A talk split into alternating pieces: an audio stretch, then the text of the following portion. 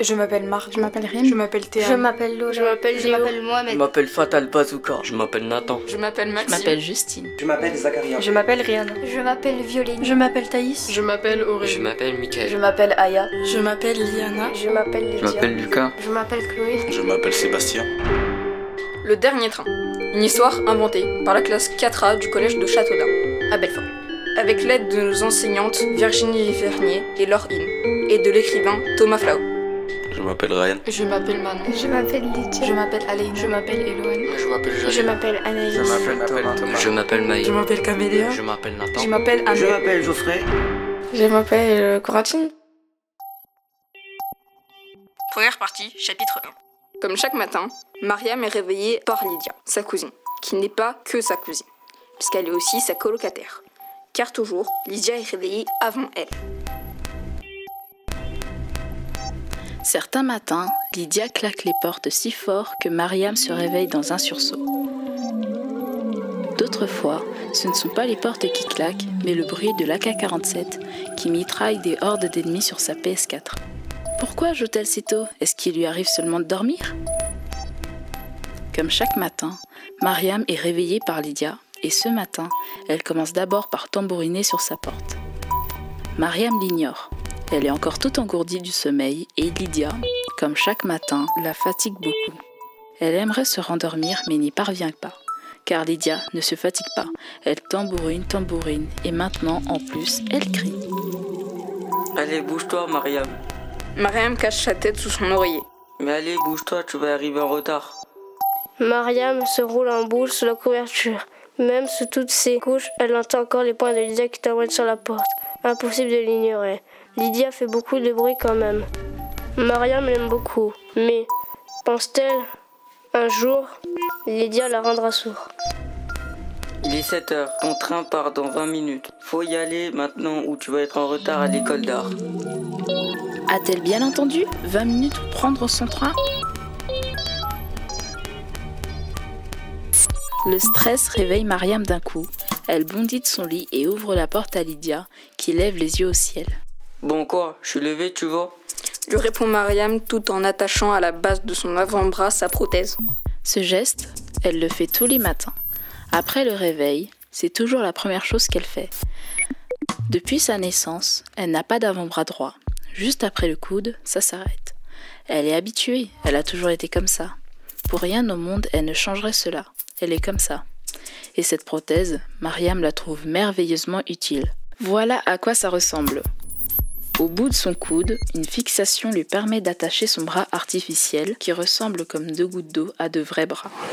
Son bras, c'est comme un vrai. Elle peut le bouger comme elle le souhaite, puisqu'il capte les signaux envoyés par ses nerfs et devine les mouvements que Mariam veut faire. C'est même mieux qu'un vrai bras, car son index, elle peut le dévisser pour le remplacer par un outil. Au fil des années, elle en a fabriqué de nombreux.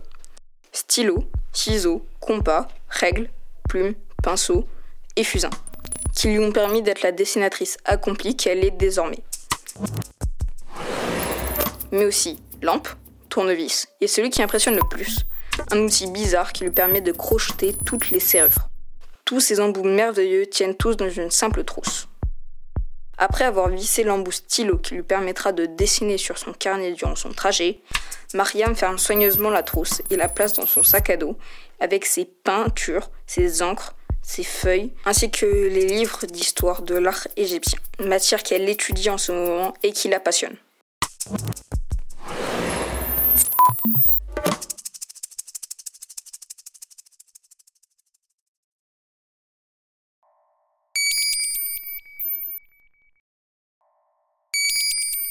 Le réveil sonne et Zaïd, comme chaque matin, prend un peu de temps pour l'éteindre. Il n'a pas très envie de se réveiller ce matin. C'est vrai qu'il devrait aller s'entraîner à l'escrime.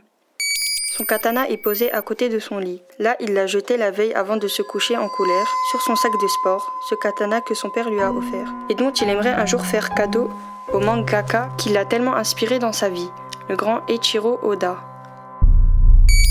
Le réveil sonne. Il ne s'arrête pas. Les images de la veille tournent dans sa tête en boucle. Il avait appris, la veille, une terrible nouvelle. Les relations entre lui et sa mère étaient tendues depuis que son père, qui l'aimait tant, avait été arrêté et jeté en prison. C'était il y a un mois et, ce jour-là, Zaïd avait appris que son père, souvent absent, était dealer. Depuis, chaque soir, lorsqu'il rentre de l'entraînement, Zaïd se dispute avec sa mère. Il se dispute pour tout et pour rien. Hier soir, il ne se souvient même plus de ce qui avait commencé la dispute, mais il se souvient qu'elle était violente. Il se souvient aussi que, entre les cris et les pleurs, sa mère lui avait avoué qu'il était adopté. Le choc avait été tel que Zaïd n'avait rien pu dire.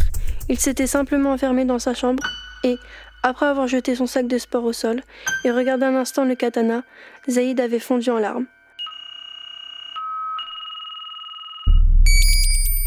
Alors avant de se lever, ce matin, Zaïd attend d'avoir entendu sa mère sortir de leur appartement. Là seulement, il sort de son lit, met son survêt et prend son sac de sport pour aller à l'entraînement. Au milieu du salon, il découvre, sur la table, un classeur sur lequel il voit inscrit papier d'adoption. Nerveux, il hésite à l'ouvrir, puis soupire et sort. Sur le pas de la porte, il hésite à nouveau. Puis rebrousse chemin, retourne dans sa chambre et remplit son sac de tous les vêtements qu'il trouve, puis, en traversant le salon, ajoute sous les vêtements le classeur. Comme tous les matins, Zaïd s'apprête à sortir de chez lui. Mais ce matin n'est pas comme tous les matins. Ce matin, Zaïd ne prendra pas le bus pour se rendre à l'entraînement.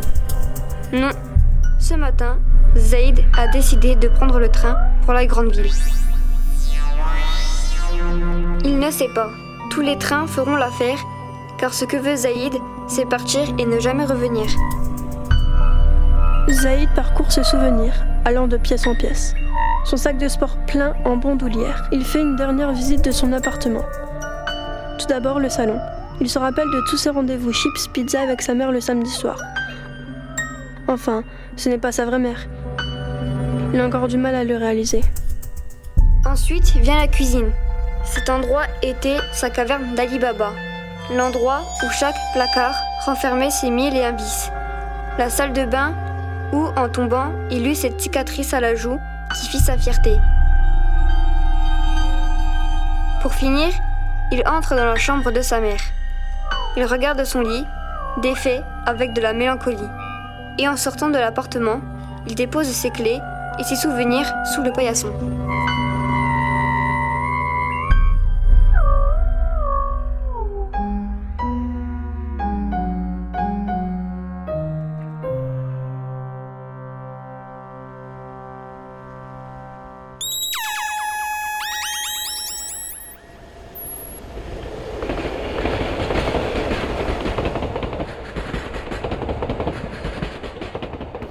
Complètement vide. Même les mouches ont déserté l'endroit. Le wagon n'est pas très large, mais juste assez pour laisser passer Zaïd et son sac de sport. Les sièges sont anciens, rouges, délavés et abîmés à force de passage. Certains sont même déchirés ou ont des trous par-ci par-là. Zaïd trouve un siège moins abîmé et s'assoit. Autour de lui, la vieille tapisserie qui se décolle et l'odeur de moisissure lui donne envie de vomir. Zaïd ouvre son sac pour y chercher ses écouteurs et découvre un classeur vert. Nerveux, le classeur fermé entre les mains, il hésite puis l'ouvre. En première page, la photo d'un homme mal rasé, un nom, Marc Saber, et une adresse, 13 rue des Babillolles, Grande-Ville. Zaïd referme le classeur d'un coup et l'enfonce dans son sac. Est-ce bien son père, cet homme à la mine fatiguée?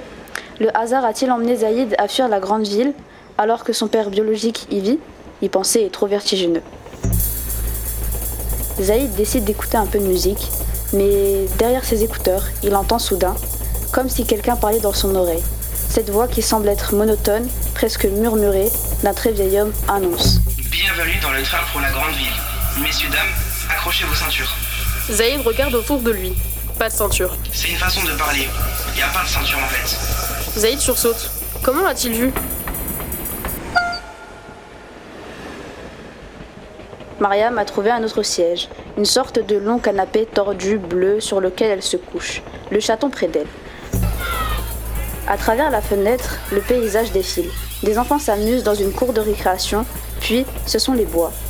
La voix du chef de train retentit à nouveau. Prochain arrêt, Memphis. Je répète, prochain arrêt, Memphis. Étrange, se dit Mariam. Tous les matins, elle prend le train qui se rend à la grande ville pour aller à l'école d'art. Et pourtant, le train ne s'est jamais arrêté à Memphis. Jamais elle n'a entendu ce nom. La voix retentit à nouveau. Prochain arrêt, Waterloo. Je répète, prochain arrêt, Waterloo. C'est quoi cet endroit, Waterloo? Se demande Zaïd. Et soudain, le train accélère brutalement. Zaïd se cramponne aux accoudoirs. La voix du chef de train avait raison. Mais des ceintures auraient été utiles, quand même. Le train va si vite que Zaïd sent un creux dans son ventre, comme s'il était sur une montagne russe. Dehors, il ne peut plus rien distinguer. Tout est mélangé dans une espèce de grande bouillie de paysage. Puis, lorsqu'un choc fait vibrer très fort tout le wagon, Zaïd est aveuglé par une lumière forte, comme un flash, comme le soleil.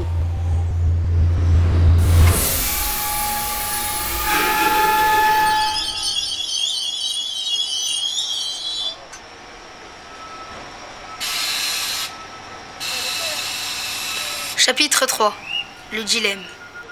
D'un coup, le train s'arrête et avec la vitesse, Zaïd tombe. La voix retentit et, avec un ton qui semble être celui d'une blague, dit Prochain arrêt, Waterloo. Je répète, prochain arrêt, Waterloo. Tout le monde descend du train. Et avant que Zaïd ait même juste eu le temps de se lever, le train disparaît sous lui. Il se retrouve les fesses dans la boue. Le ciel est gris au-dessus de lui, la pluie ne tombe pas, mais le sol est trempé. Il est au milieu d'un champ si boueux qu'on dirait un marécage. Quand il attrape son sac de sport mouillé et se lève, il sent l'eau qui lui glisse entre les orteils après s'être infiltré à l'intérieur de ses baskets. Mais qu'est-ce que je fais là, moi? Se dit Zaïd, Eh oh, je suis où? Qu'est-ce que je fais là? Crie-t-il. Et la voix du train retentit, sortie de nulle part. Tu es en Belgique pendant la bataille de Waterloo. Napoléon peut la gagner, mais ce n'est pas comme ça que ça doit se passer. Je dois trouver ses plans de bataille et me le ramener afin qu'il perde. Comment je peux faire ça? Je comprends rien. Ça, c'est à toi de le trouver. Je vais pas te mâcher le travail non plus, ça va pas ou quoi? Et si j'arrive pas à trouver votre plan là, il se passe quoi? Tu ne rentreras jamais chez toi. Mais je suis parti de chez moi, espèce d'idiot. T'as envie de rester ici, bloqué dans la boue? Non. Alors tu m'amènes le plan.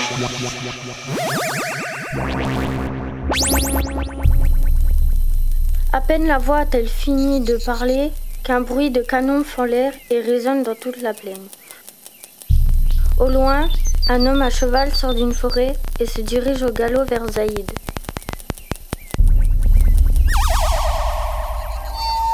La plume de son chapeau vibre avec le vent. Son sabre sorti du fourreau brille aux lueurs orangées d'une ferme incendiée. Effrayé, Zaïd se met à courir. Mais le bruit du galop se rapproche. Il l'entend et soudain, le cavalier arrive à sa hauteur, se poste devant lui et lui barre le chemin. Il tend le bout aiguisé de son sabre près de son visage. Qui êtes-vous? s'exclame le cavalier. Euh, Zaïd, je m'appelle Zaïd. Je sais pas ce que je fais là. Le cavalier rit, mais son rire s'arrête brusquement lorsqu'il distingue la poignée et la garde de son katana qui dépasse de son sac de sport. Le cavalier descend de son cheval et attrape Zaïd par le bras. Vous êtes armé? crie-t-il. Vous êtes quoi au juste? Un soldat prussien? Quoi? Lucien? Je suis pas Lucien, moi. Je suis Zaïd. Le visage du cavalier s'adoucit, Je vous crois. dit-il à Zaïd. Et vous? Vous êtes qui? On en discutera plus tard. Vous ne devez pas rester seul, venez avec moi. Le cavalier remonte sur son cheval et tend sa main à Zaïd pour l'aider à monter à son tour. Zaïd attrape la taille du cavalier et le cheval repart au galop vers la ferme en feu, puis s'enfonce dans l'ombre de la forêt.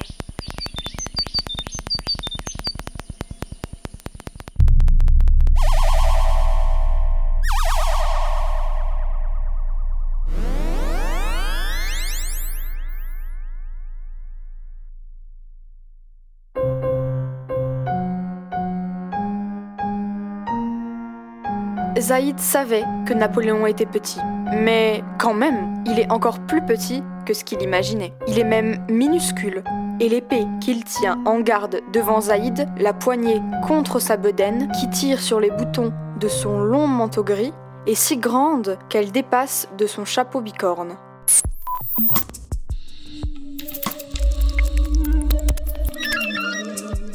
C'est Napoléon qui attaque le premier. Zaïd le laisse faire. Après tout, Napoléon, en plus d'être minuscule, est enrobé et il n'est plus tout jeune. Le laisser attaquer en premier, c'est de la politesse.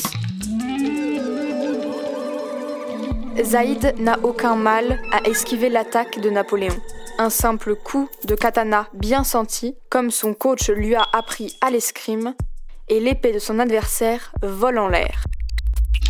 Napoléon, lui, perd l'équilibre et tombe dans la boue. Mais revenons un peu en arrière. Pourquoi Zaïd se retrouve-t-il à se battre contre Napoléon? Eh bien, il ne l'a pas trop compris lui-même. Arrivant au camp, Grouchy l'a présenté à son empereur. Et celui-ci a décidé, au grand étonnement de tout le monde, qu'il allait tester ce gamin dans un combat à l'épée, après avoir vu son katana. Fin du flashback.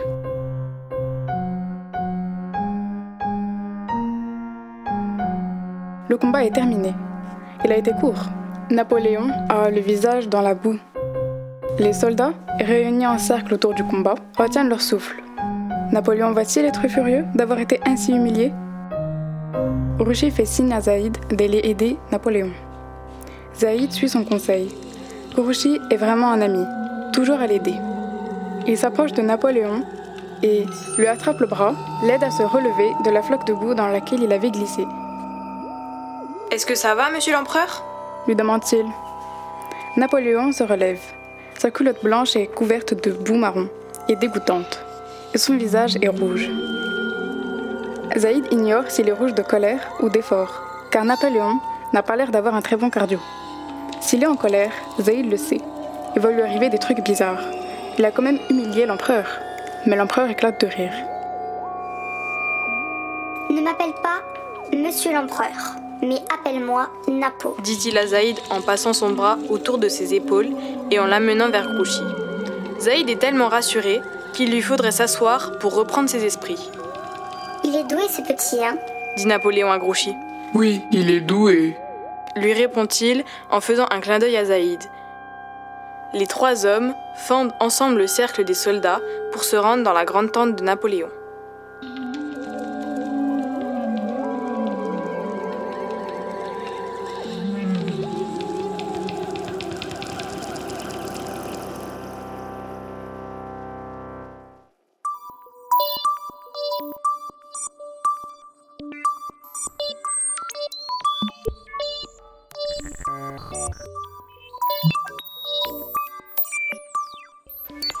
Lorsque le train s'arrête enfin, Mariam, Zaïd et la voix descendent sur un long quai d'acier.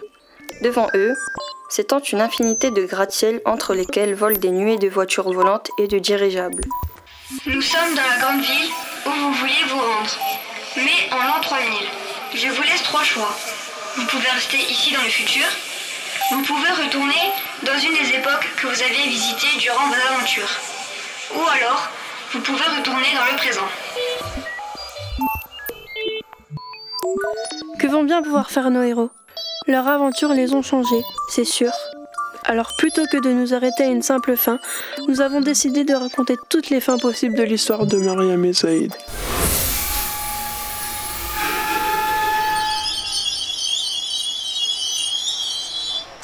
Voici la fin numéro 1. Vos aventures farfelues m'ont épuisé. Écrit à Mariam.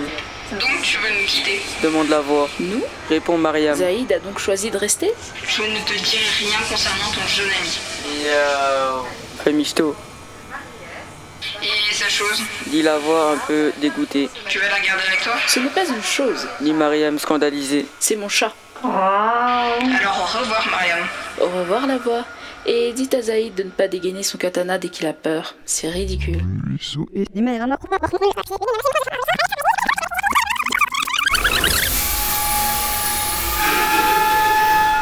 Voici la fin numéro 2. La voix, j'ai pris ma décision. Je veux retourner chez moi. Je veux retrouver ma cousine. Je veux continuer d'aller à l'école d'art parce que ça me passionne. Mais pourquoi? Tu pourrais rester dans le futur avec toutes les nouvelles technologies Regarde Zaid qui joue avec son sabre laser sur son skateboard volant. Aïe On dirait qu'il s'est fait mal. Ah oui Zaid, ça coupe un sabre laser, tu croyais quoi? Je m'en fiche de ces gadgets. Je veux retrouver ma cousine. Mariam se retrouve donc dans la gare où elle était quelques jours avant. Elle refait le chemin inverse, passe près de l'épicerie où elle avait trouvé Michto. Le chat miaule, comme pour lui dire au revoir, et disparaît dans un bousquet. Lui aussi est parti retrouver sa vie d'avant. Mariam est prise de nostalgie, soudain. Elle court retrouver sa cousine Lydia. Lorsqu'elle la prend dans ses bras, en faisant tomber sa manette de PS4, elle ne comprend pas pourquoi Mariam était aussi émue.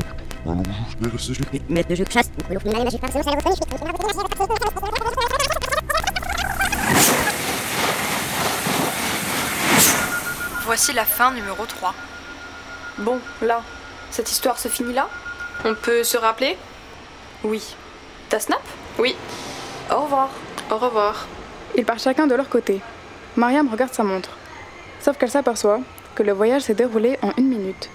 Il était 8h14 avant le voyage et il est maintenant 8h15. Du coup, elle n'est pas en retard.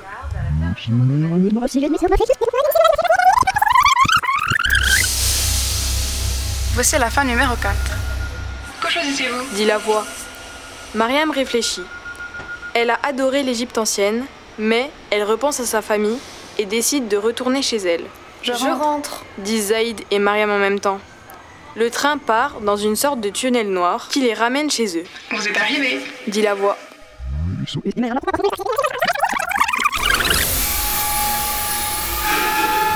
Voici la fin numéro 5. Zaïd, depuis que j'ai posé mes yeux sur toi, mon cœur s'est enflammé. Et depuis, j'ai nourri un sentiment un peu plus grand chaque jour envers toi. Mariam, pendant cette aventure, j'ai pu constater tes talents intellectuels et ta grande beauté. Mais j'ai trop peur de te décevoir. Alors c'est mieux pour nous qu'on reste juste amis. Je pensais que tu m'aimais. Tu étais trop tactile avec moi pour être seulement ami. Tu faisais des câlins sans aucune raison. Tu faisais des sous-entendus du genre T'es la mienne, ou tu voulais que je parle à aucun garçon sauf toi. Tu m'as prise pour un objet, ton jouet, c'est ça. Donc ça ne sert à rien que l'on reste seulement amis car je ne veux pas de ton amitié. Si l'on reste amis, je ne supporterai jamais de te voir avec une autre. Et puis notre relation ne sera plus jamais la même pour le coup. Sache que je t'aime et que je serai toujours là pour toi. Oui, je vois. Je comprends. Je serai toujours là pour toi aussi, mais je ne sais pas. Je ne supporte pas de te voir avec quelqu'un d'autre ou... Je ne sais pas pourquoi. Haha, t'es jaloux? Oui, en fait, euh, je tiens beaucoup à toi. Je sais pas si je t'aime en amour ou quoi, mais j'ai jamais été comme ça avec une autre fille. Si tu veux, on peut quand même essayer ensemble. Un sourire apparaît sur le visage de Mariam. Bah vas-y, on se pose. Il lui fait un bisou sur le front. Zaïd, Oui, Biba, je t'aime. je sais.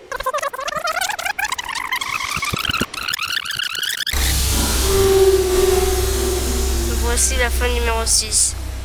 Zaïd a compris que sa mère était très courageuse et qu'il avait une réaction très égoïste. Mais de toute façon, c'était fait. Donc on ne pouvait pas faire machine arrière. Il décide donc de faire sa vie dans la vie du futur.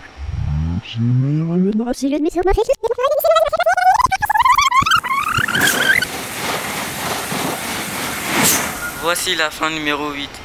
Mariam regarde la voix qui regarde par la fenêtre. Elle ne sait pas par où commencer, J'ai fait mon choix. dit-elle. Oui, et qu'as-tu décidé de faire? J'ai décidé de rentrer chez moi. Rentrer chez toi? Comment ça? Bah, tu vois, là où mes parents vivent, quoi. Peux savoir pourquoi tu as fait ce choix Myriam réfléchit un moment avant de répondre. Tu veux me le dire ou non? Lui demande la voix. Oui, oui, je réfléchis juste à comment je vais te le dire. Du coup, fini de réfléchir? Oui. Alors, je t'écoute. Euh, oui. Alors, Bon, je sais pas, j'ai envie, c'est tout. c'est tout? C'est comme ça. Ok, c'est comme ça. Salut. Salut.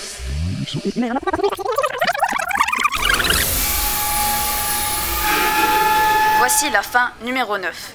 Mariam est assise devant le train, face à la ville du futur. Elle observe le balai des voitures volantes et des vaisseaux spatiaux qui viennent de trop loin. De Mars peut-être, ou de la Lune, ou de Proxima, du Centaure. As-tu fait ton choix, Mariam? Oui, je me suis décidée. Je veux retourner dans mon époque pour retrouver ma famille et mes amis.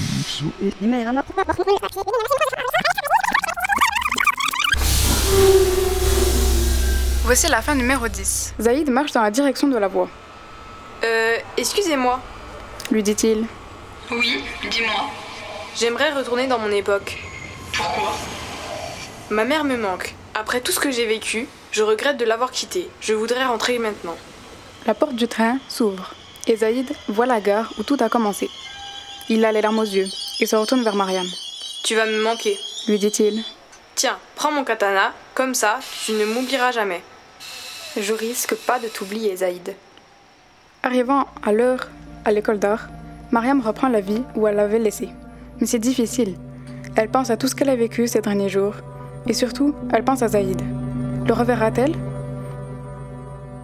Arrivant devant son immeuble, Zaïd court dans les escaliers pour rejoindre son appartement. Dans le salon, sa mère est en pleurs. Elle a compris que Zaïd était parti. Il la prend dans ses bras et murmure à son oreille Je suis désolée, maman.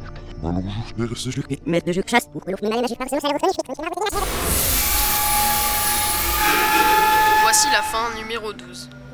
Finalement, dit Zaïd, je vais rester ici, dans le futur. Et pourquoi ce choix? Lui répond la voix. Je me sens plus vivant, ici. D'où je viens, je m'ennuie. À partir de ce jour, Zaïd explore le monde du futur. Il se sent désormais très libre et heureux.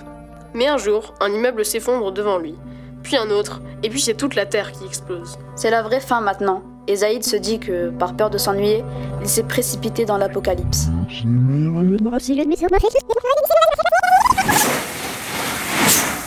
Voici la fin numéro 13. Zaïd a décidé de rentrer chez lui pour retrouver sa mère, qui a toujours tout fait pour lui. Pendant tout le trajet, il se demande comment elle va réagir. Mariam, qui a elle aussi décidé de rentrer pour gagner le concours de dessin, le rassure. Mais au moment où le train arrive en gare de la grande ville, il décide de descendre avec Mariam. À travers la fenêtre du wagon, il a vu, à côté de la gare, la prison où est retenu son père. Au parloir, il voudrait lui offrir son katana, mais le policier refuse. Je voulais l'offrir à mon père biologique, mais c'est toi mon vrai père. Ému, son père lui promet qu'ils se reverront bientôt.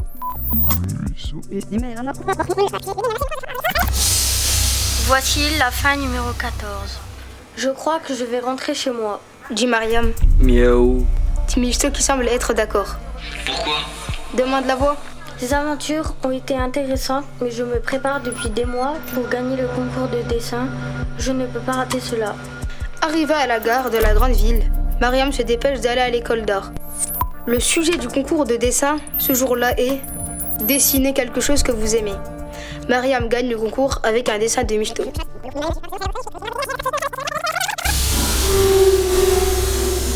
Voici la fin numéro 15. J'ai pris ma décision. Dit Mariam. Et qu'as-tu décidé de faire? Je vais partir en Égypte. Et pourquoi? L'histoire de ce pays me passionne depuis que je suis toute petite. C'est vrai, ma cousine et ma vie d'avant me manqueront, mais l'occasion de mieux connaître ce pays ne se présentera pas deux fois. Moi je rentre. Mariam, je me souviendrai de toi toute ma vie. Quelques jours plus tard, alors que Zaid retourne en train dans la grande ville pour son entraînement d'escrime, il décide d'aller dans l'aile égyptienne du musée de la grande ville. Là-bas, il voit un bas-relief d'une jeune déesse avec une prothèse merveilleuse au bras qui peut tout faire. Ému, Zaïd en est sûr. Cette déesse, c'est Mariam.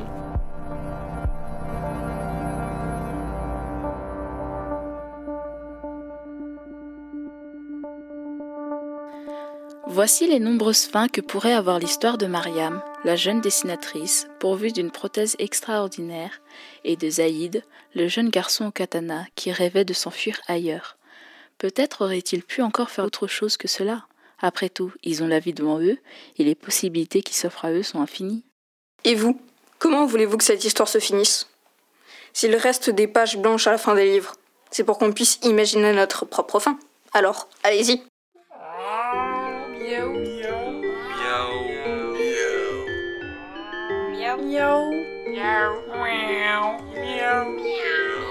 La classe de 4e A du collège du Châteaudun à Belfort a écrit Le Dernier Train avec l'aide de l'auteur Thomas Flao au printemps 2022. Ce travail a été soutenu et accompagné par leurs enseignants Laure In et Virginie Vernier. Les podcasts que vous écoutez ont été réalisés par Vincent Raphaël Carinola. Ces ateliers romans d'école s'inscrivaient dans le projet global Bienne, Belfort et Retour, soutenu par le Fonds de coopération culturelle transfrontalier Belju, qui associe la direction de la jeunesse, de l'éducation, de la culture, du sport et de la vie associative du territoire de Belfort, et la délégation de la coopération de la République et canton du Jura. Je.